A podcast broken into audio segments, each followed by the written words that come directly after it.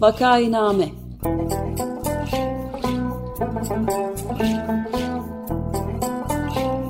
Salgın günlerinde memleket manzaraları.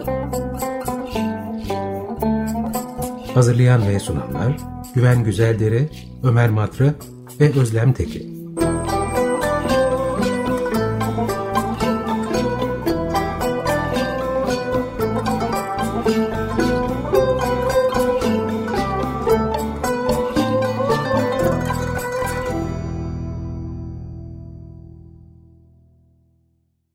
Vakayiname'ye hoş geldiniz. doksan beş F M Açık Radyo'dasınız. Ben Güven Güzeldere. Programı Ömer Madra ve Özlem Tekin ile birlikte yapıyoruz.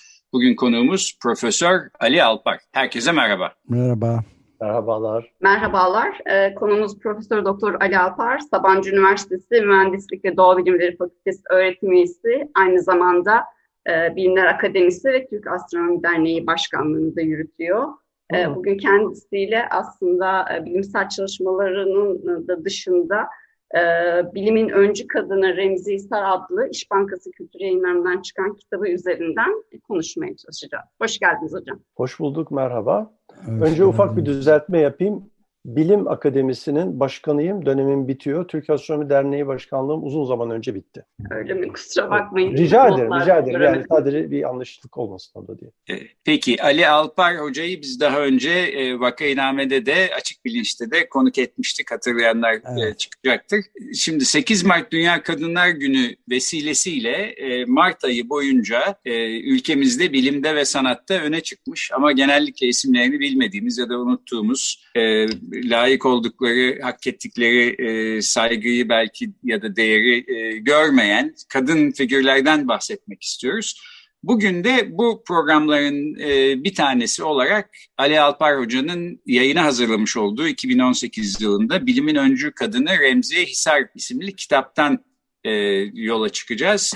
Remziye Hisar, Türkiye'nin İlk e, doktoralı ve araştırmaya devam etmiş e, bilimci e, kadınlarından. Çok hoş bir kitap. Hem bilim tarihi e, hem sözlü tarih olarak e, okunabilir. E, ilgilenenler son derece uygun bir fiyata Türkiye İş Bankası yayınlarından, e, kültür yayından, yayınlarından edinebilirler.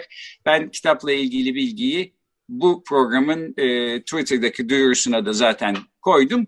Şimdi Ali Bey, isterseniz şöyle başlayalım. Ben böyle cevabının e, bulunması çok kolay olan bariz sorular e, sormak istemiyorum genellikle ama e, Remziye Hisar ismini hiç duymamış olan dinleyiciler için e, Türkiye'de bilimde Remziye Hisar niçin önemli bir kişidir, e, kimdir, ne yapmıştır? Biraz bunu özetleyerek başlayabilir miyiz? Remziye Hisar, Cumhuriyet döneminde Avrupa'da fen bilimleri doktorası yapan ilk Türklerden. Ee, burada Remziye Hisar'ın ilkleri ilk kadın olmak değil. Türkiye için Batı Avrupa üniversitelerinde Atatürk döneminde otuzlarda başlayan e, doktora programını tamamlayan ve araştırma eğitimi alarak Türkiye'ye dönünce de araştırma yapan insanların ilki. Avrupa bağlamında da Avrupa genelinde kadınların akademiye girmeleri e, oldukça geç olmuş, biliyorsunuz. Onun için Avrupa'da da e, doktoralı bilim kadınları arasında işte ilk veya ikinci ikinci nesil denebilir. Peki bir de e, şimdi kitapta bahsettiğiniz pek çok e, hoş e, detay var. Bunlara da girmek istiyorum ama ondan önce bir de bilimci kimliğinin yanı sıra İnsani kimliğiyle de aslında sizi etkilemiş bir kişi, bu anlaşılıyor kitaptan. Biraz insani olarak da portresini bize çizer misiniz Remziye Hanım?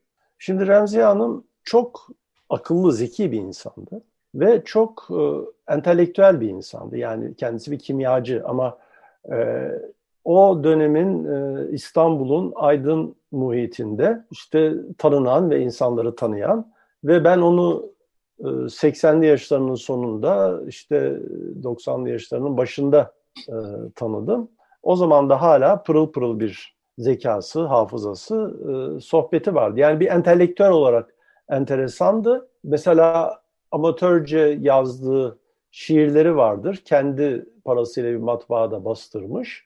E, o şiirlere yani ben sıradan bir okuyucu olarak baktığım zaman onlar bayağı kaliteli biçim olarak da, içerik olarak da böyle bir şey yapabilecek bir kadındı. Bir yani aile zaten işte Osmanlı'nın son dönemi, babası bir subay, evlenip ayrıldığı eşi bir, o da bir subay ve hekim. Aile Remziye Hanım'ın kendi tarihinde de yani ilk yüksek eğitim alan kadınlar arasında ve o zamanın işte meslek sahibi yani subay aileleri birçok yerde geziyorlar falan.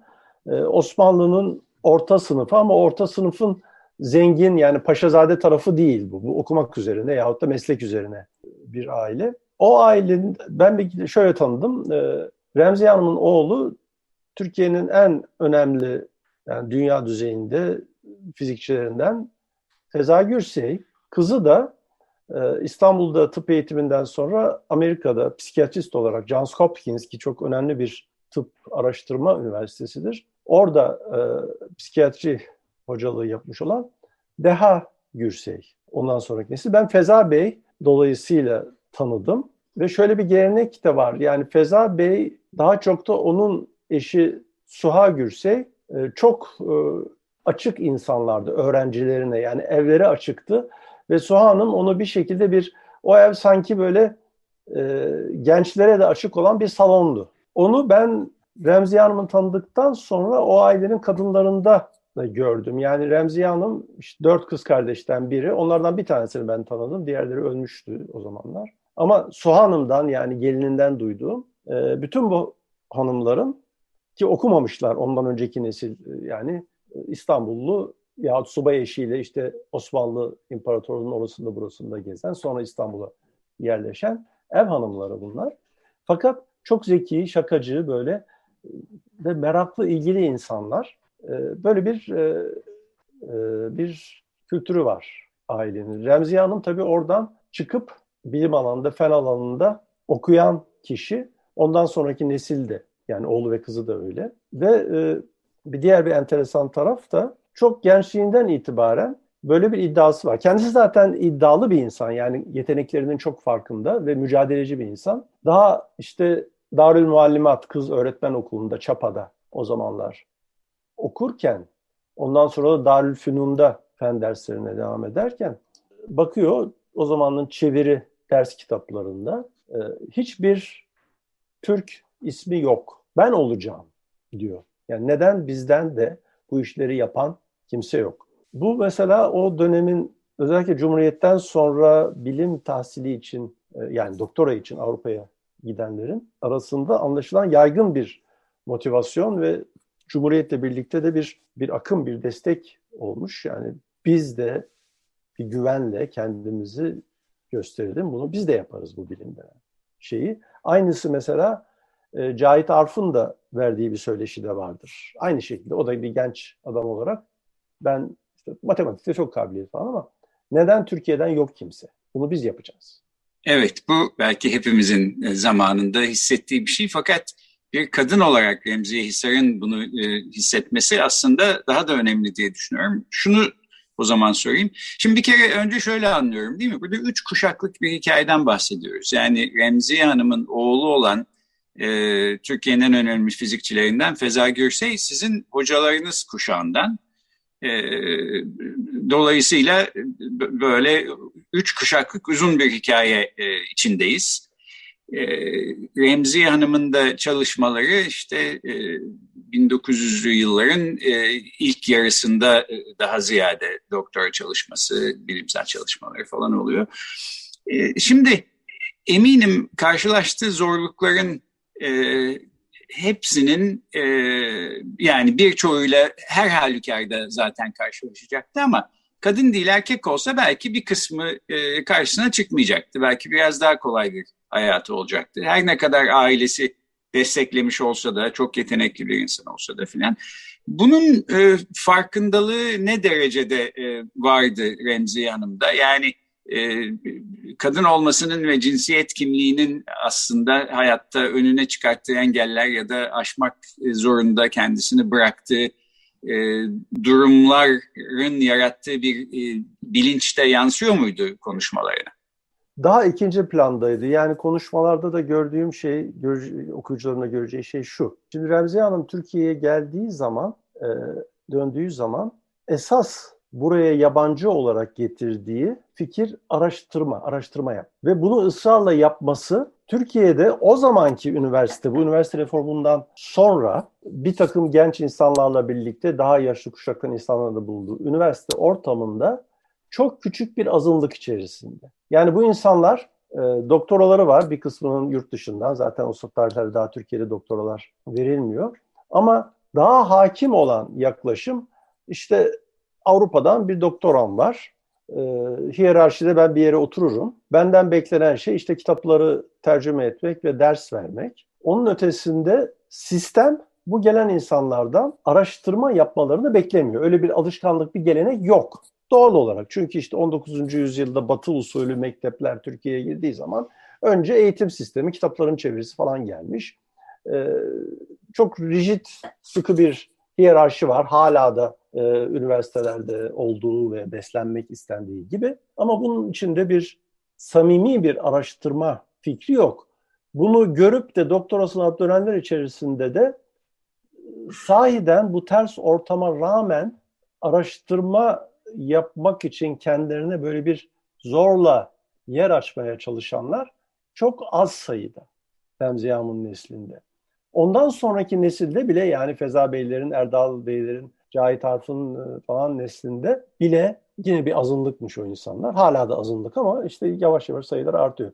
Şimdi bunun içerisinde kadın olmasının getirdiği ekstra zorluk bence şurada. E, kocasından ayrılıyor ve e, çocuklarına bakmak, hem maddi olarak para kazanmak hem de tabii fiilen çocukların bakılması Remziye Hanım'ın üzerinde. Kendi e, hatıralarında yansıttığı şey, yani ona karşı çıkan işte müdürler var, milli eğitim yetkilileri var, bursunu aldın sen şimdi mecbur hizmet olarak filan okulda git öğretmenlik yap. Kadın didiniyor, ben yani başka bir şey yapmak için siz bana bu parayı verdiniz. Ben işte önce bir kere doktorasını, burs bitti sen dön diyorlar. Kadın doktorasını bitirmemiş. Böyle yani ayrıntılara girmeyeyim. E, buralarda aşağıda bastırılmış konumda olmasının birinci sebebi bu hiyerarşi ve bir de genç olması tabii. Ama yani kendisi hiçbir zaman kadın olmasından dolayı bir adım geride durmak gerektiğini düşünmüyor. Ama kadın olduğu için ekstra bir takım yükleri var. Buna rağmen öte yandan da yani Kurtuluş Savaşı yıllarında cephe gerisine gidip bin dokuz yüz yirmide İlk çocuğunu İstanbul'da ailesine bırakmış olarak Adana'da kız öğretmen okulunda öğretmenlik yapıyor. Türkiye'nin Kurtuluş Savaşı sırasında cephe gerisinde e, Osmanlı'dan da kalan bir takım eğitim yapısının, sağlık yapısının iyi kötü bulunduğu, buralarda insanlar olduğu ve herhalde aykırıydı ama gittiği yerde bir e, kız okulu. Orada da e, kadın öğretmenler var. Yani orada kadın olarak bir yerlerde bir iş yapmakta ilk değil. Herhalde zorlukları vardı.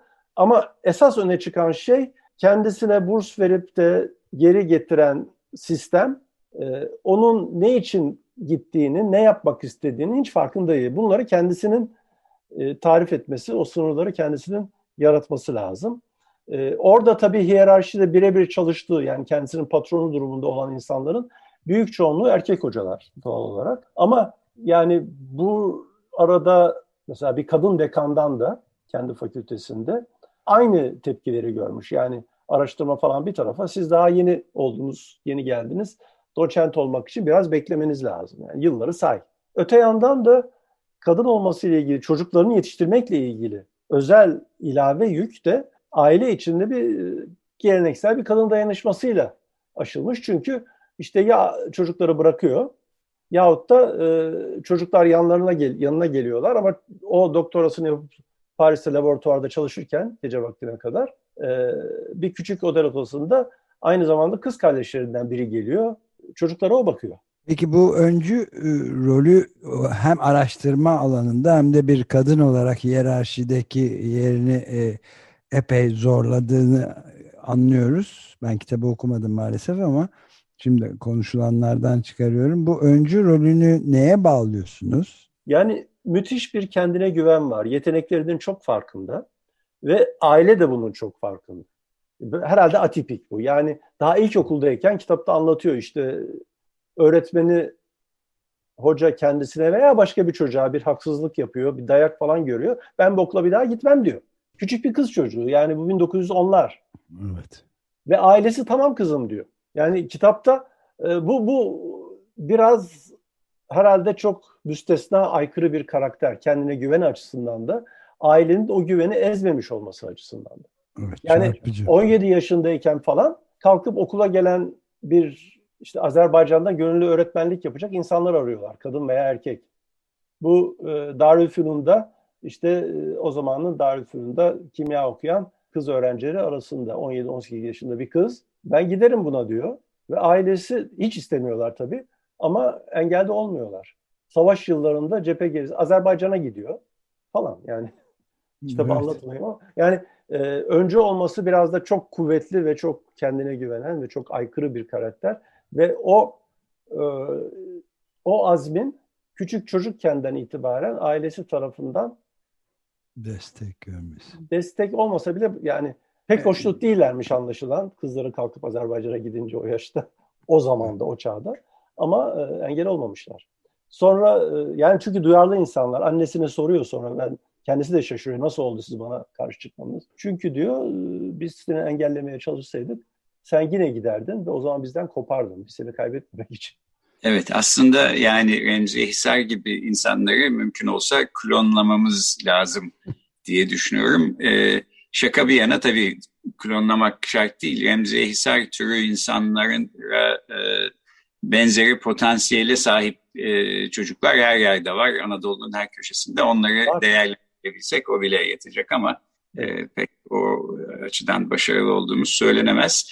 Ben e, şimdi kitapta pek çok güzel anekdot var. E, Remziye Hisar'ın hem bir insan olarak hem bir bilimci olarak nasıl bir kişi olduğunu e, anlatıyor. Dolayısıyla ben kitabı işaret ederek ve e, önererek e, kitabın alınıp okunmasını, size programın son beş dakikalık bölümünde başka bir e, soru sormak istiyorum. Dünya Kadınlar Günü vesilesiyle de bu programı yapıyoruz. Zaman zaman Türkiye'de işte kadınlar fıtratları itibariyle şunu yapamazlar, buna akılları ermez falan gibi bir kullanışlı bir söylemle karşılaşıyoruz. Ben e, işte yani yirmi senedir, yirmi beş senedir neredeyse e, herhalde e, yüzlerce, binlerce belki öğrenci elimden geçmiştir.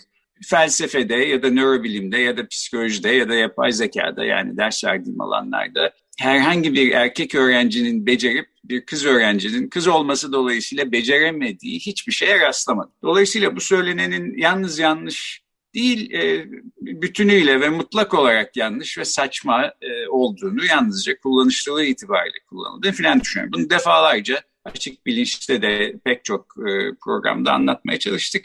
Siz de kendi bir eğitimci olarak, kendi tecrübenizden baktığınız zaman kadınlarla erkekler arasında bilişsel anlamda herhangi bir fark görebiliyor musunuz? Yani bütün isteyen kadınlar aslında Remziye Hisar gibi bilimci olmak istiyorlarsa bilimci olabilirler. Bunun e, önünde bir e, cinsiyetten kaynaklanan bir engel var mı? Hayır, yok. Yani e, gayet aşikar, ben fizikçiyim yani.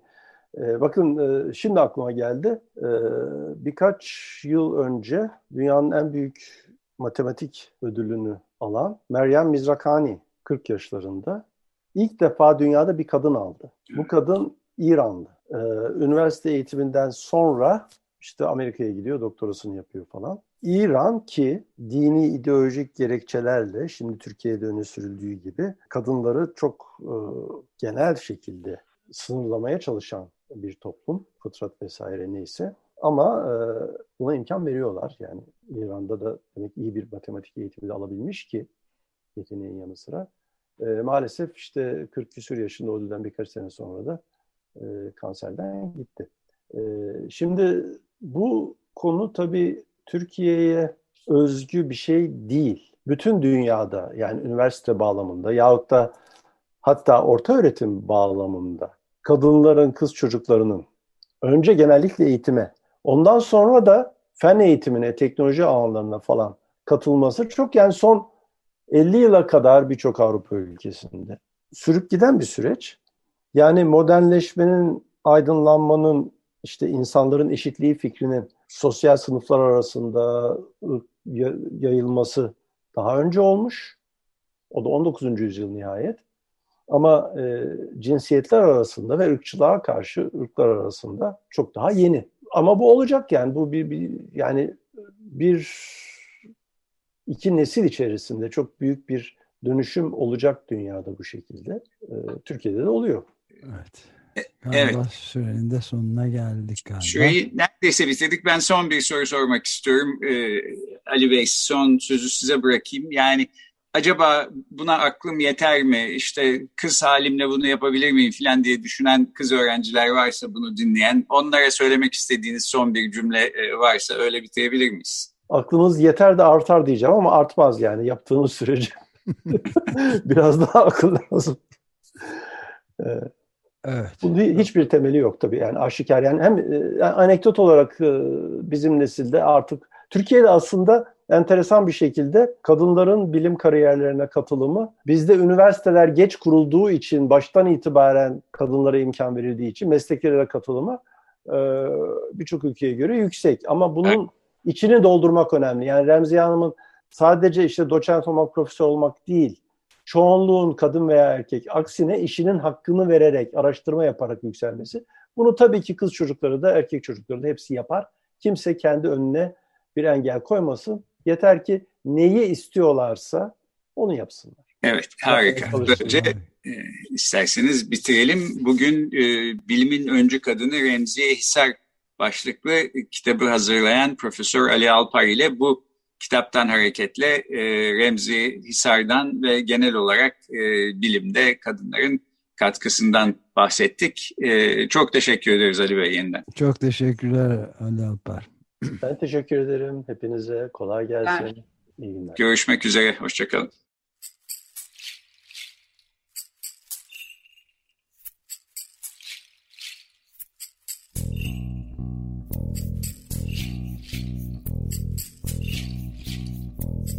Vakayiname.